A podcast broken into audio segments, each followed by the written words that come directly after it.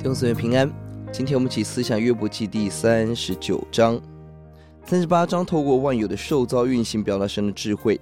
这一章透过野兽的特性跟奇妙，表达神的智慧，也再次强调人在整个过程当中的无知跟无力。一到四节，野山羊跟母鹿产子，小羊小鹿如何在野地生长，神的工作。五到八节，野驴与旷野为家，遍地草场。他拒绝听人的吆喝，拒绝人的管辖。九到十二节，野牛力气极大，但他拒绝服侍人，不但不能用它工作，用它运粮，人无法控制力气大的野牛。十三到十八节，鸵鸟似乎没有保护孩子，实际上这是一个错觉。鸵鸟在巢巢内生产的卵，其余的便产在巢外。日间阳光的热力可以帮助孵卵，而晚上雌雄轮流孵蛋，这都不是。人所教导的 十九二十五节是马的力大，颈项上的鬃毛都不是人造的，不只有力量，而且在战争中勇往直前，毫无畏惧。神给他的特质。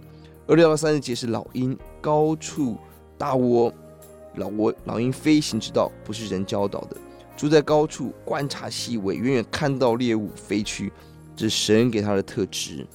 提到了。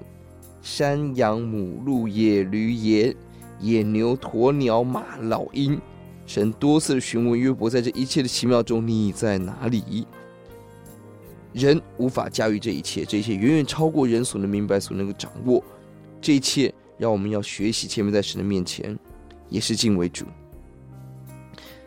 当时当中特别提到了野兽的情况，一方面暗示了人的真相。第四节，人成长了就离开母亲，离开创造的源头，离开了神。十七节，野兽没有智慧，没有悟性，但人受造有智慧悟性。都说我们的回应对神的论断也跟野兽是一样。求主帮助我们。